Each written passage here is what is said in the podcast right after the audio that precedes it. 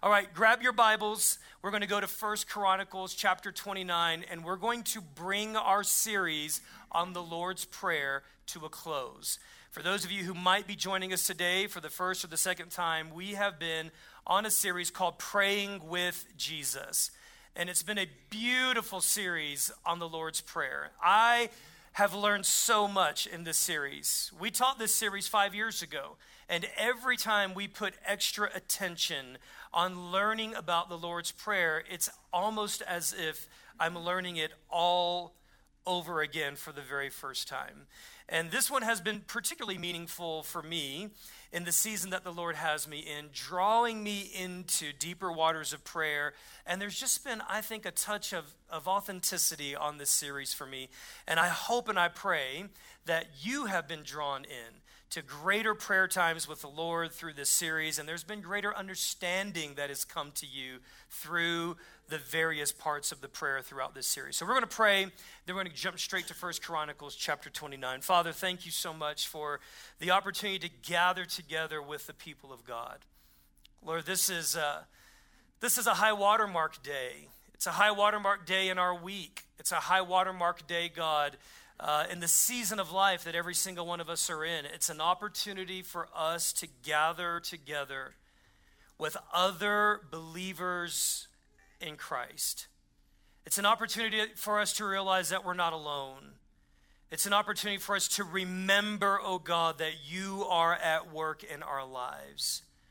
And Father, today I pray that on this memorial weekend, Lord, that if there are any in the family of God today that find themselves especially tender, that maybe find themselves in a moment or a season of reflection or grief, or maybe even find themselves alone, Father, today I pray that the Spirit of God in and through the people of God would minister grace and comfort, would minister companionship and friendship, and would minister hope.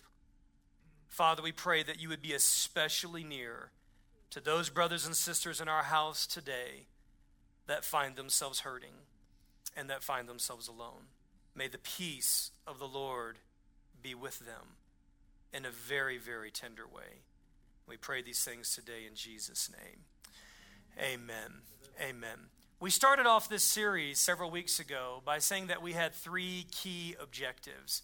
And those three key objectives are really the objectives that we have every time we enter into this space. Those objectives are three very simple words. Number one, it's encounter. Number two, it's formation. And number three, it's mission. And we said at the onset of this series that we want these messages to equip you to encounter God more dynamically, to encounter God more regularly, to encounter God more powerfully, more intimately. We also said that one of our objectives every time we gather together as a people is that we want to help you become formed into the image of Jesus by the grace and by the power of His Spirit. Everything that we do in these services is in some way designed strategically to help us become more like Jesus Christ.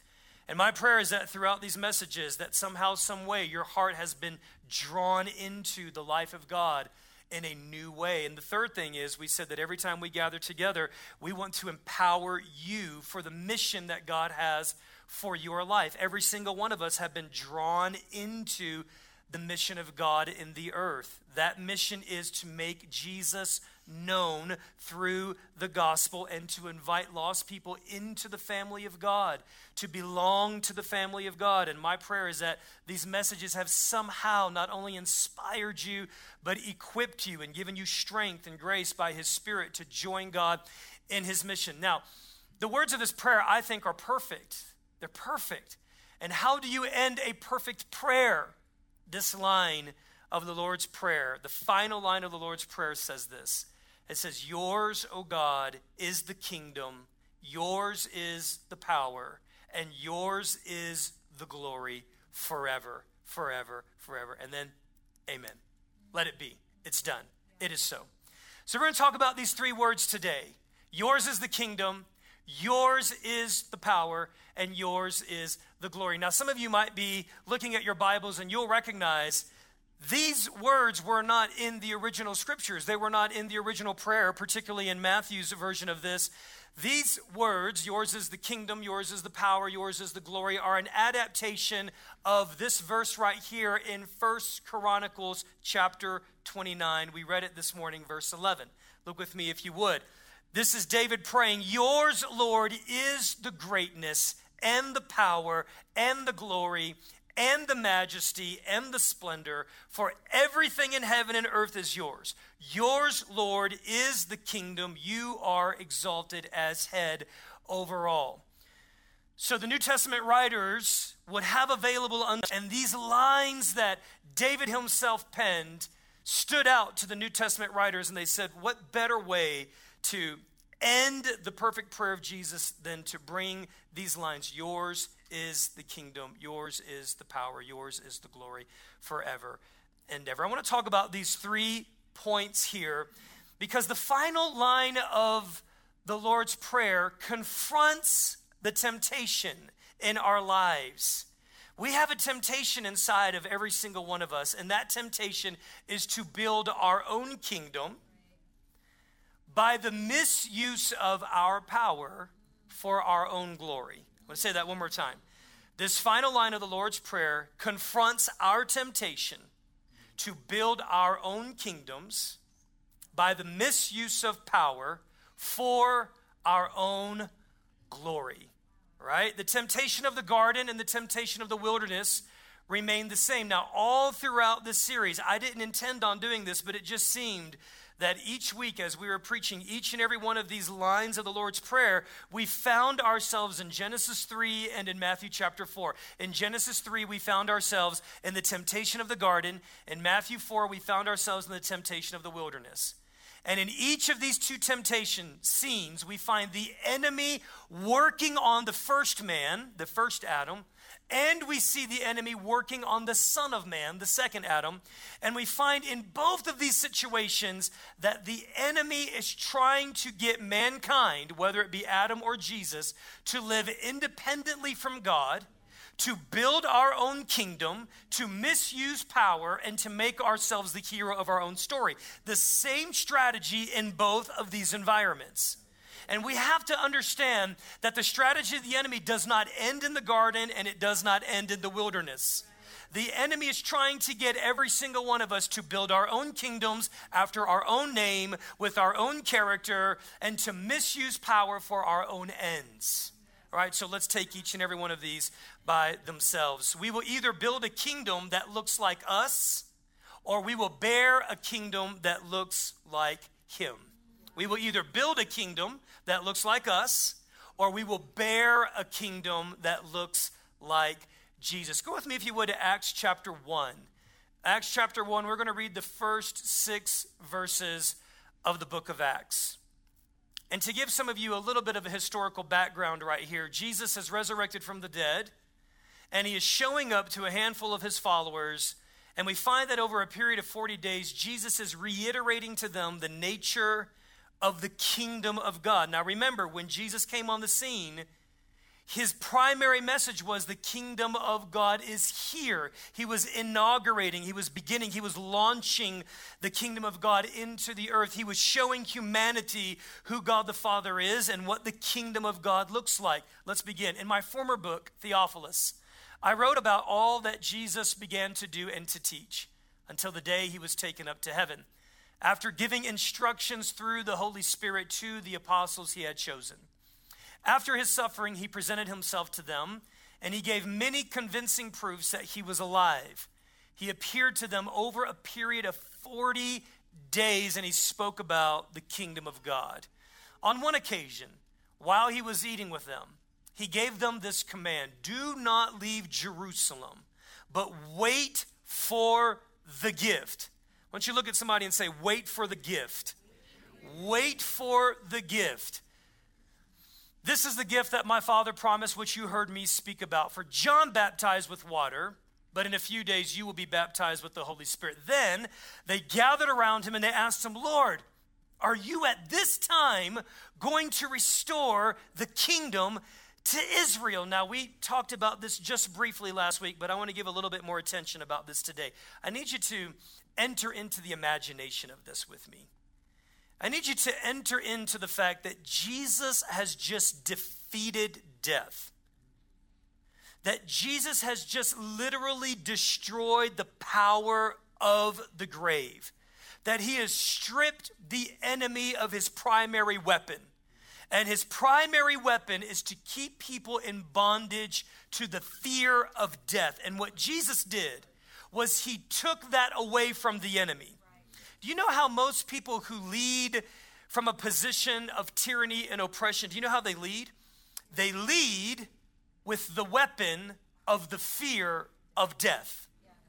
Like if I can control you with fear, I've got you. And I can lead you and I can oppress you. So if I can just muster more power of some sort, then I can threaten you with your life. And what Jesus did was he absolutely toppled the secret weapon of every regime by saying, Your greatest weapon, I've taken the sting and the power away from you. You say that if if I am to follow you, if I don't, then you're going to take my life. That's fine. Take my life and watch what I'll do. I'll just resurrect from the dead. Like you have no more power anymore to rule over me or my people with fear. So Jesus shows up and he gives convincing proofs. These are not theoretical proofs, these are, not cerebral arguments. He comes and he walks through walls and he eats dinner with them and he says, Put your finger into my hands. He's giving them convincing proofs. And here's why because he knows that the entire enterprise rises and falls on the credibility of his resurrection. Right? Everything, the entire mission of why Jesus came to the earth, born of a virgin, born to a couple of peasants right? Everything, all of the temptations that Jesus like resisted, all of the torture that he went through physically, it all rises and falls on this, on whether or not his disciples have enough conviction within them of his resurrection that they're willing to die for it. Right? So for 40 days, he is eating with them, he's fellowshipping with them, this is not some ideology that he's passing on. He's like, listen, guys, I'm real, I'm here. And then, as if the first three years were not enough, he spends intensely 40 more days, and all he talks about is the kingdom of God the nature of the kingdom, the person of the kingdom, the reality of the kingdom, why the kingdom is coming, what the kingdom of God is about. And I want to give you guys a little bit of hope today. For those of you guys who feel like, number one, that you've studied something over and over and over again and you feel like you've, you don't have it yet. Number two, if you're a parent here today and you feel like you've told your toddler or your teenager the same thing over and over and over again, I want to give you a little bit of hope today. All right? You're like, please encourage me, right? These disciples, after all of this intense time with Jesus, they ask him a question. And what is the question that they ask him? So, so now what you're telling me is now that you have defeated death, now it's time for us to be in charge. Now it's our time. Now it's time for us to seize power.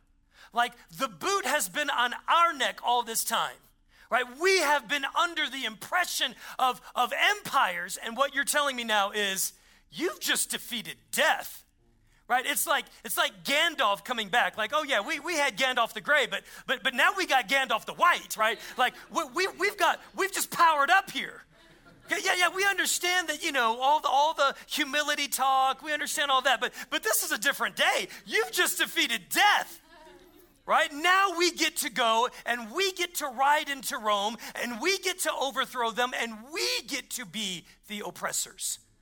We get to be the people who are in charge. We get to be the ones who restore the glory of Israel that Solomon and David had. In fact, we get to make it better. We get to put our fingerprints on it. We get to make the kingdom look like us, right? This is what's inherent in this question. You cannot miss this. So you're telling me that now that you've risen again from the dead and you talked with us about the kingdom, you're telling us that now it's the time for us to be in charge, to build kingdoms that look like us. And I think it's so interesting that Jesus doesn't rebuke them for this. Like, I want you to get into the. I want you to get into the psyche of this, you guys. This isn't just good preaching. I, I want you to get down into what it must feel like to be someone without rights to get down into what it must feel like to be someone without position, without status, to walk into a room and no one knows that you're there. This is the people of Israel.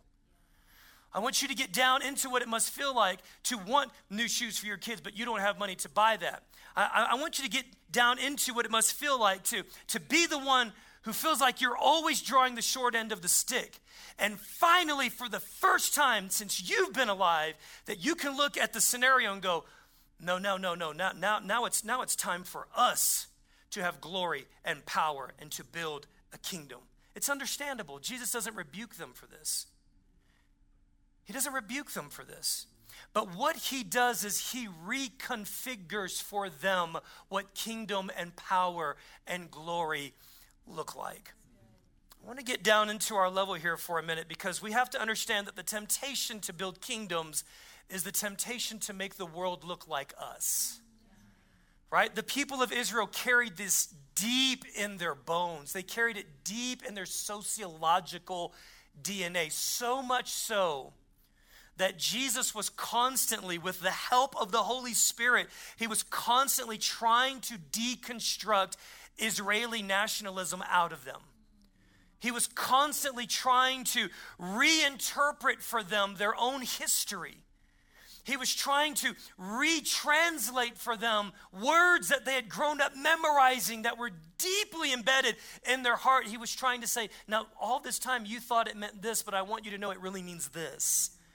You guys, for those of you guys who have been with us for quite some time, we preached a message last year, kind of in the height of so much of our sociological tension. And we talked about the fact that Peter, a good, wonderful Jew, grew up memorizing the scriptures he finds himself years after Pentecost, the baptism of the Holy Spirit comes, and still some of this kind of ultra superior nationalistic identity, this ethnic segregation was so deep in Peter that God had to give him not one, not two, but three visions to try to work this stuff out of him. See, when we build kingdoms that look like us, the problem is is that people who don't look like us are not welcome in our kingdoms.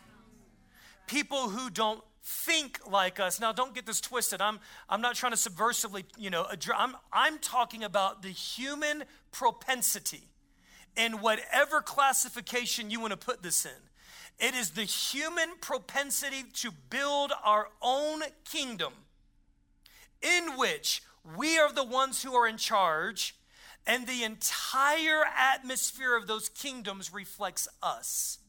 Guys, that is in us. All right? Socioeconomic kingdoms, socioeconomic classifications, ethnic kingdoms. Christy and I, just yesterday, as we were driving back, we were we were reflecting on and digging into a little bit of a situation that happened in 1994. Many of you may know the story of the Rwandan genocide where the Tutsis and the Hutus, who were both believers. Let me just add this the Tutsis and the Hutus, both of them Christians. And by way of an outside nation coming in and propping up one of these people groups over the other, created an ethnic tension that resulted in over a million people that were murdered in a hundred days. Listen, and they were followers of Jesus. And what do we make of this? What we make of this is that anytime we elevate, anytime we elevate something in our lives above the kingdom of God to give us some sense of value or power, it will inevitably cause us to turn on the people that are around us. So when we build kingdoms that look like us, we will be prone to exclude or abuse or oppress people who don't look or think or act or behave like us. And so when Jesus comes, he turns this upside down. He turns it on top of his head, and he essentially says this He says, Listen, your job is not to put your name on your Christianity. Like, I want you to think about this. I want you to think about in what ways are you putting your name on your Christianity? Like that, I think that's something that we've got to get into. We've got to, we've got to grapple with and we've got to wrestle with. Like, I, I believe in having some element of, of pride in our historical roots, but when we put too much pride on the nuances that define us, I'll give you an example, right? I love being a Pentecostal, I love being a charismatic. But if I'm not careful, I can love being a charismatic to the exclusion of people that don't understand or believe or think the way that I think as it relates to life in the Spirit. And I can do that in such a way that it not only excludes other people from my fellowship, but it actually turns them into enemies. And, and, you, and you see this happen all the time within the body of Christ, right? And these are things that we have to be careful of. And I'm speaking from experience. I'm speaking from experience of being in circles that would that would use language like us versus them in the body of Christ. Okay? Oh, those, those, are, those are just seeker sensitive people. We're not, we're not like them. Okay? Now, what we've done is we've created a matrix by which they're wrong and we're right and we're better and they're worse and now they're enemies. Right? And we do this with all kinds of things, you guys. So we have to be careful whenever we are placing our name on our Christianity and not the name of Jesus. So, our purpose is not to build a kingdom that looks like us. Our purpose is to bear a kingdom that looks like the king. And how do we do that? We get deep into who Jesus is. That we get deep into the way that Jesus treated all kinds of people that we get deep into the way that Jesus modeled the kingdom of God that he was coming to bring. And if you need a starting point, I would just say start right there in Matthew chapter 5 in the Sermon on the Mount. Start right there. Because what we find is that Jesus' kingdom is a kingdom that is open to all, not just the wealthy or not just the powerful, not just the beautiful, not just the talented, Jesus' kingdom is not just for the athletic, it's not just for the gifted, it's not just for the intellectually stout. Jesus' kingdom is for all people, and particularly Jesus' kingdom is for those who have been overlooked or overseen or pushed out to the margins or not wanted or excluded or not invited to the party. This is Jesus' kingdom. Right? Jesus' kingdom comforts those who mourn.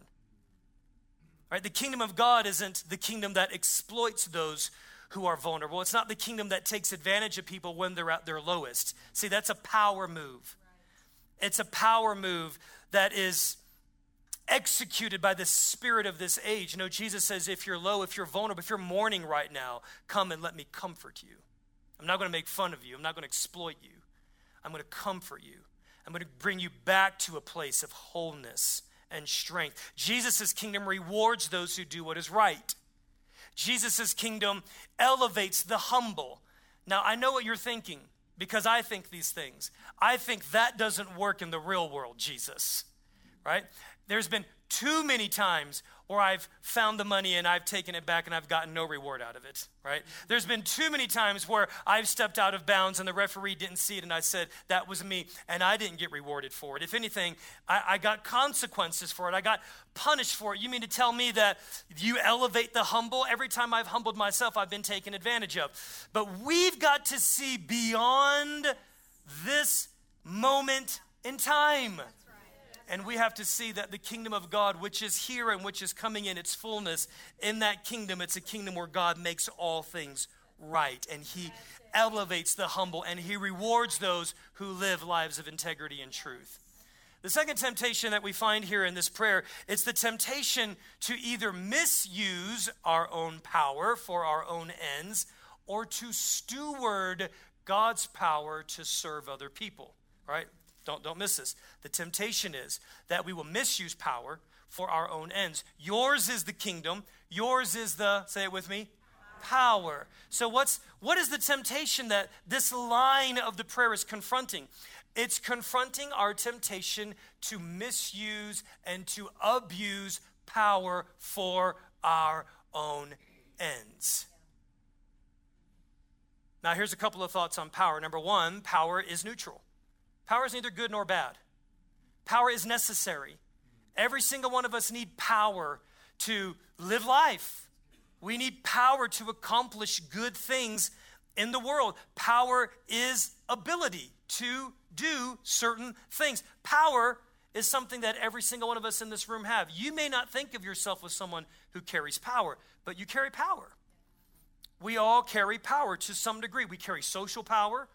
Every single one of us carry a degree of physical power, of physical strength, of physical ability, the ability to exert energy and force upon another thing in order to make that thing do what we want it to do. Every single one of us carry a measure of intellectual power. All right, so we are all power brokers or power carriers to some degree. But here's the temptation it's the temptation to use power for our own ends in a way that does not bless or glorify God.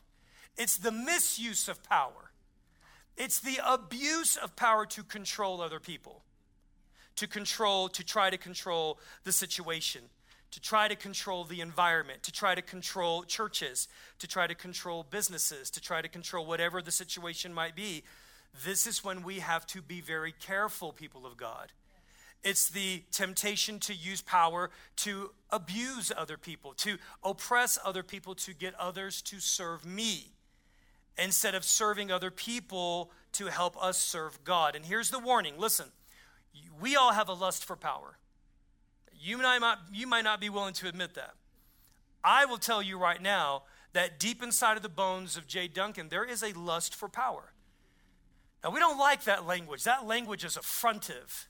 That language is severe. That language is brash. But listen, if we are not willing to confront our inherent lust for power, it will go insidiously unchecked just because you are not willing to acknowledge that you have a lust for power does not mean that there is not an inherent lust for power inside of you. We all want to be self determining. None of us want someone to tell us what to do. We all want to be independent. We all want to be free. We all want financial power. There's not one person in this room that doesn't want more money, that doesn't want to be smarter, that doesn't want more knowledge, that doesn't want to be stronger, to run faster. My kids have this little game that they play all the time, and I understand it. I enjoy it. And it's this game that says, if you could have a superpower, Dad, what would it be? Right?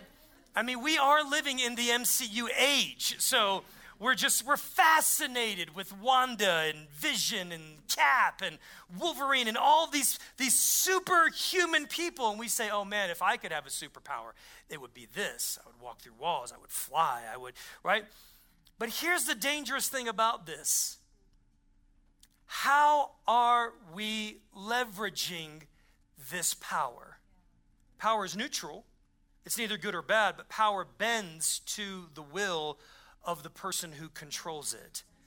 Now, let me give you something right now, you guys, that I pray helps you. And if it, once you get past the offensiveness of this statement, maybe you'll appreciate me in the future.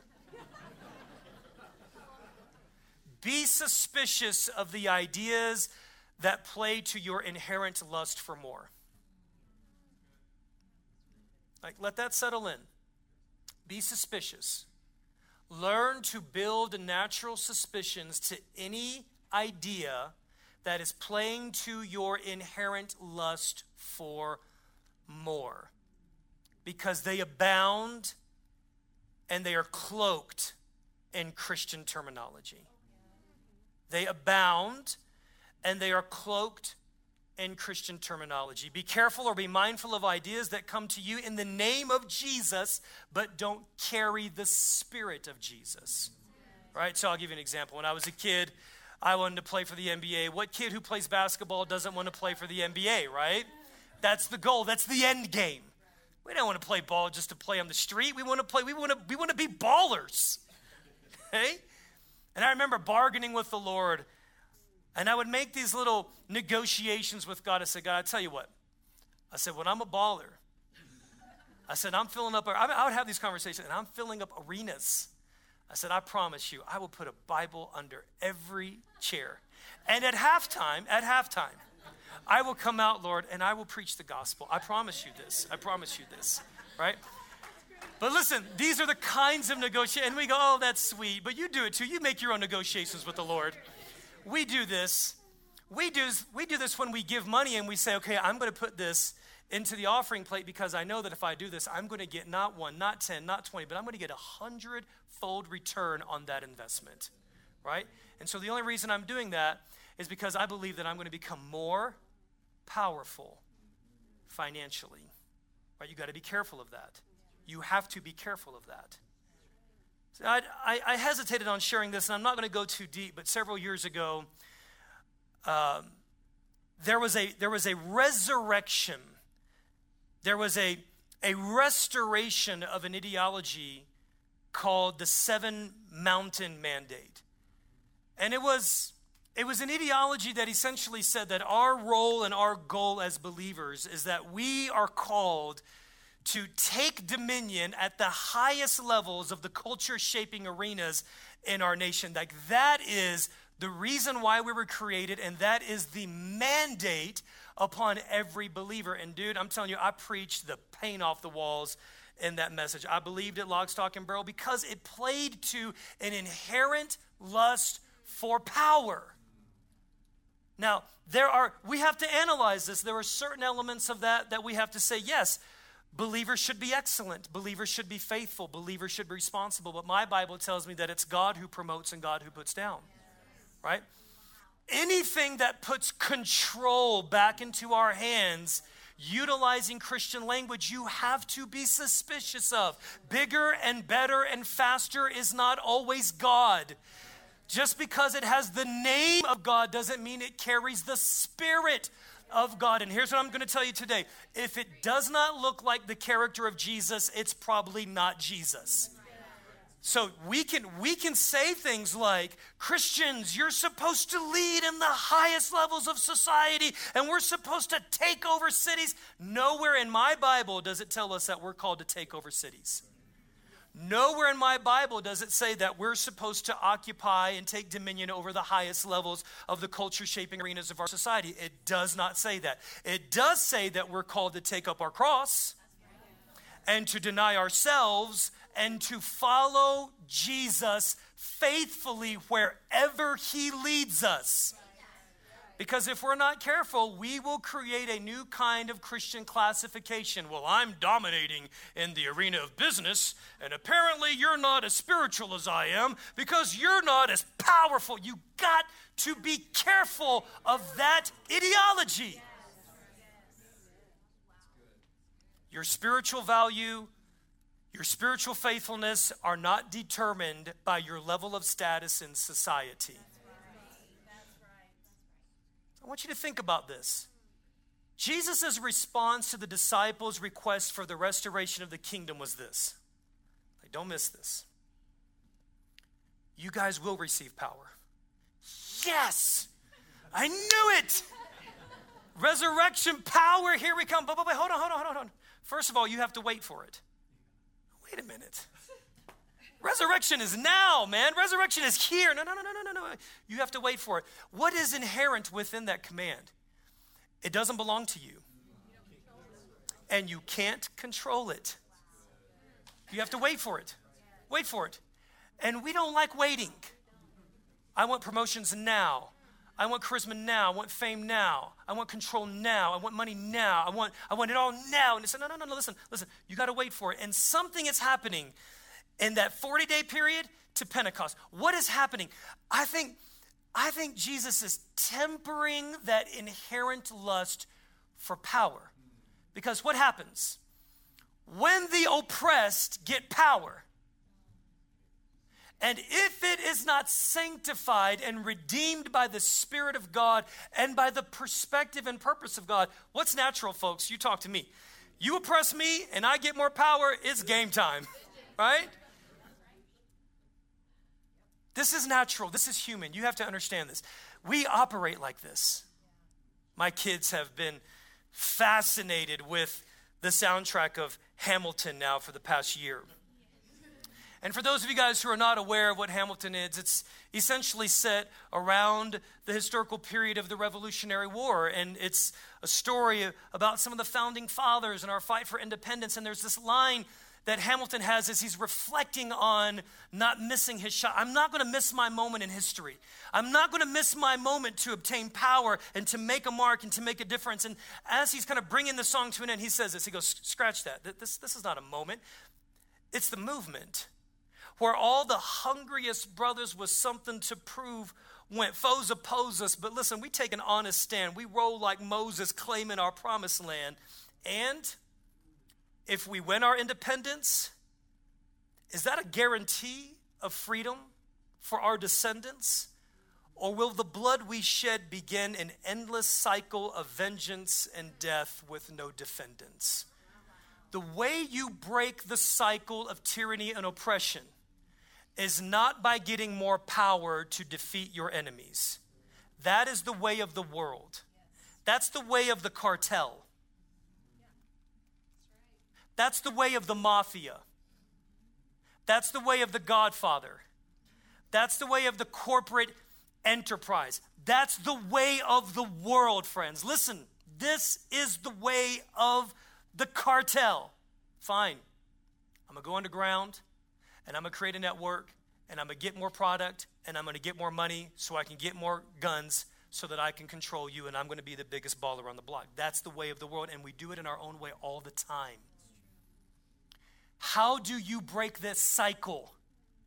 Jesus says, I'm going to give you power, but it's not power to overthrow your oppressors, it's power to win the hearts of your oppressors. It's power to love your enemy.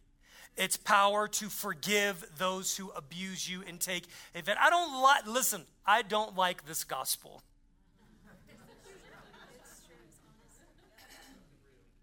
I don't. Everything inside of my human carnal nature despises this gospel. This is how I know it's the gospel of God. Because it is absolutely impossible. Every fiber of my being hungers for beauty and youth and wealth and position and status and to overthrow my enemies and to be the king of the mountain. And God says, the way that you serve, the way that you defeat your enemies is you wash their feet. There's a story, I'll, I'll end with this. There's a story here in Matthew chapter 20. We're going to just read all these verses just so we can count. I was going to summarize it, and as I read it again, I thought, man, this is so good for us to put our eyes on. Verse 1 in Matthew 20. Then the mother of Zebedee's sons came to Jesus with her sons, and kneeling down, she asked a favor of him. So sweet, right? So subtle. So disarming. What is it you want? He asked. She says, Grant that, she grant that one of these two sons of mine. Doesn't even have to be both of them. I just need one kid to play in the NBA. I just need one. One out of four, Lord. My odds are decent.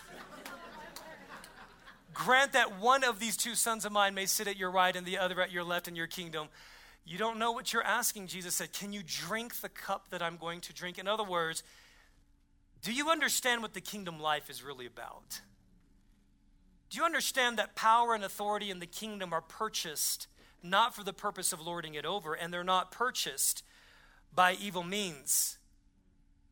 True authority in the kingdom means that you will be taken advantage of.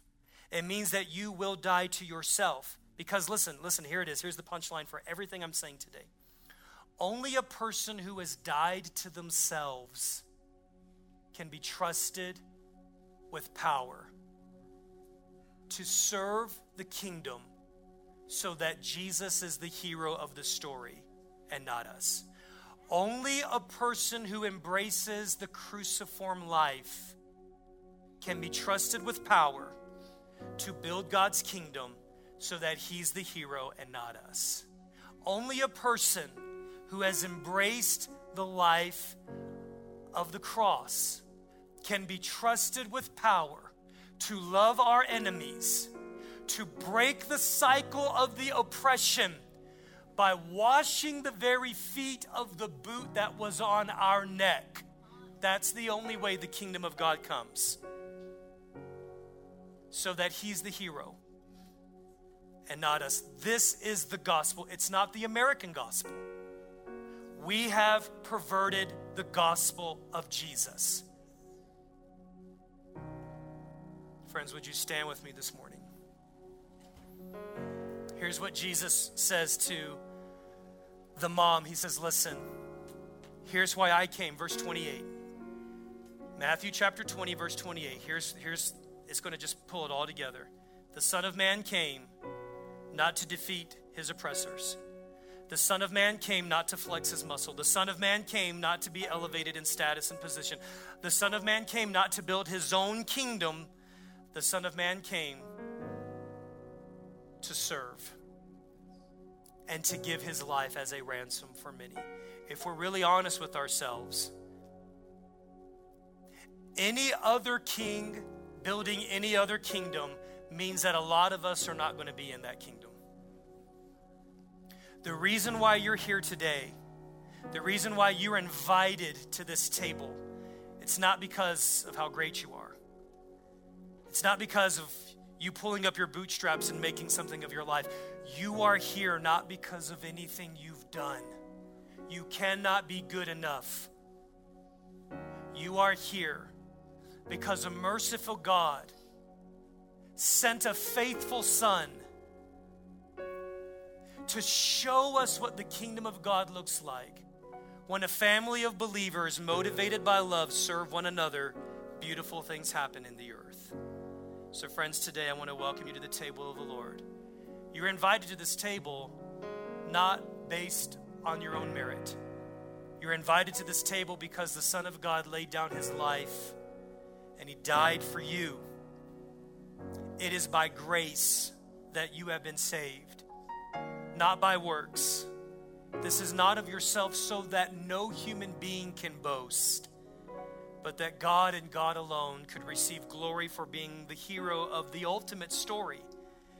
And that ultimate story is Him making right what we have made wrong. Friends, come to the table of the Lord and let us receive deeply of the goodness of God.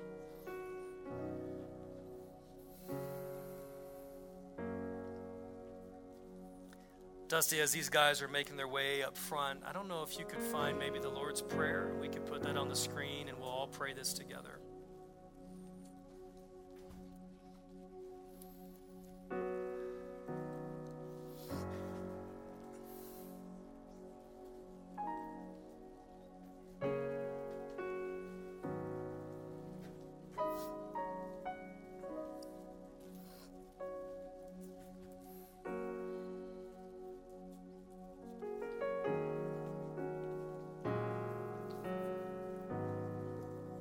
As you're making your way back to your seat, I want you to think about something. Good gospel preaching should do two things. I'm going to test myself right now. Good gospel preaching should bring you to a place where you recognize this is this kind of life is utterly impossible. You should walk out of here going, "Oh my God, if that's what it means to be a Christian, I can't do it." Yes, you're right. Because think about the mantra of the world is there's been this new mantra that's been going around. It's you're enough. Anybody seen that on social media? You're enough. You're enough. You're enough. You can do it, single mom. You're enough. You're no, listen. You are not enough. You're not. I am not enough. The message of the gospel says this is utterly impossible without God. And then the message of the gospel says, Yet there is hope because in Christ we can do all things. So today, oh God, we take the bread, the body of Christ, on the night when Jesus was betrayed, sat together with his closest friends, and he looked him in the eye. And he says, Friends, this is my body, and it's broken for you. Will you break the bread in your hand this morning? It's broken. I'm going to be emptied. I'm going to be crushed. I'm going to allow the boot of the oppressor to, to rest on my neck in order for life and liberty to come to you. Let us take and receive of the body of Christ this morning.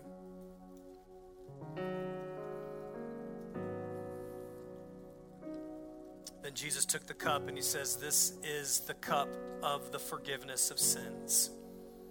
Every week when you come into this place, you should be reminded that because of what Jesus has done, your sins have been forgiven. Every day of every week that I live, I fall short. I do things I shouldn't do, I don't do things I should do. I think thoughts, I have inclinations, I act on them. Right? That pervading sense of guilt and shame try to creep up on me, and I come here and I'm reminded, I'm reminded your sins have been forgiven. Friends, I want you every time you walk out of this room, I want you to walk out of this room with your head held high, not because of what you've done, but because there's been a great price that's been paid to set you free, to wash you and to cleanse you, and to remind you not of what you've done, but who you have been called to be in Christ. So, Father, today we receive the cup of fresh and new. Let us receive. Hallelujah. Thanks be to God, the resurrected one who gives us his spirit. Amen. Amen. All right, folks, let's sing the doxology together. Praise God from Thank you, Jesus.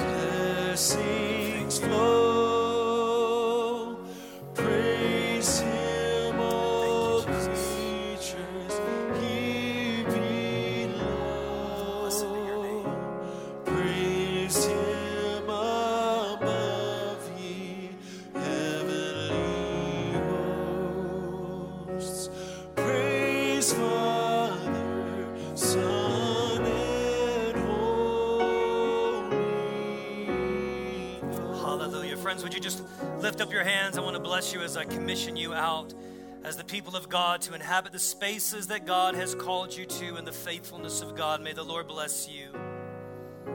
May the Lord just shower you with his faithfulness and his favor. May the Lord pour out shalom, wholeness, and goodness on you. May the Lord lift up your countenance.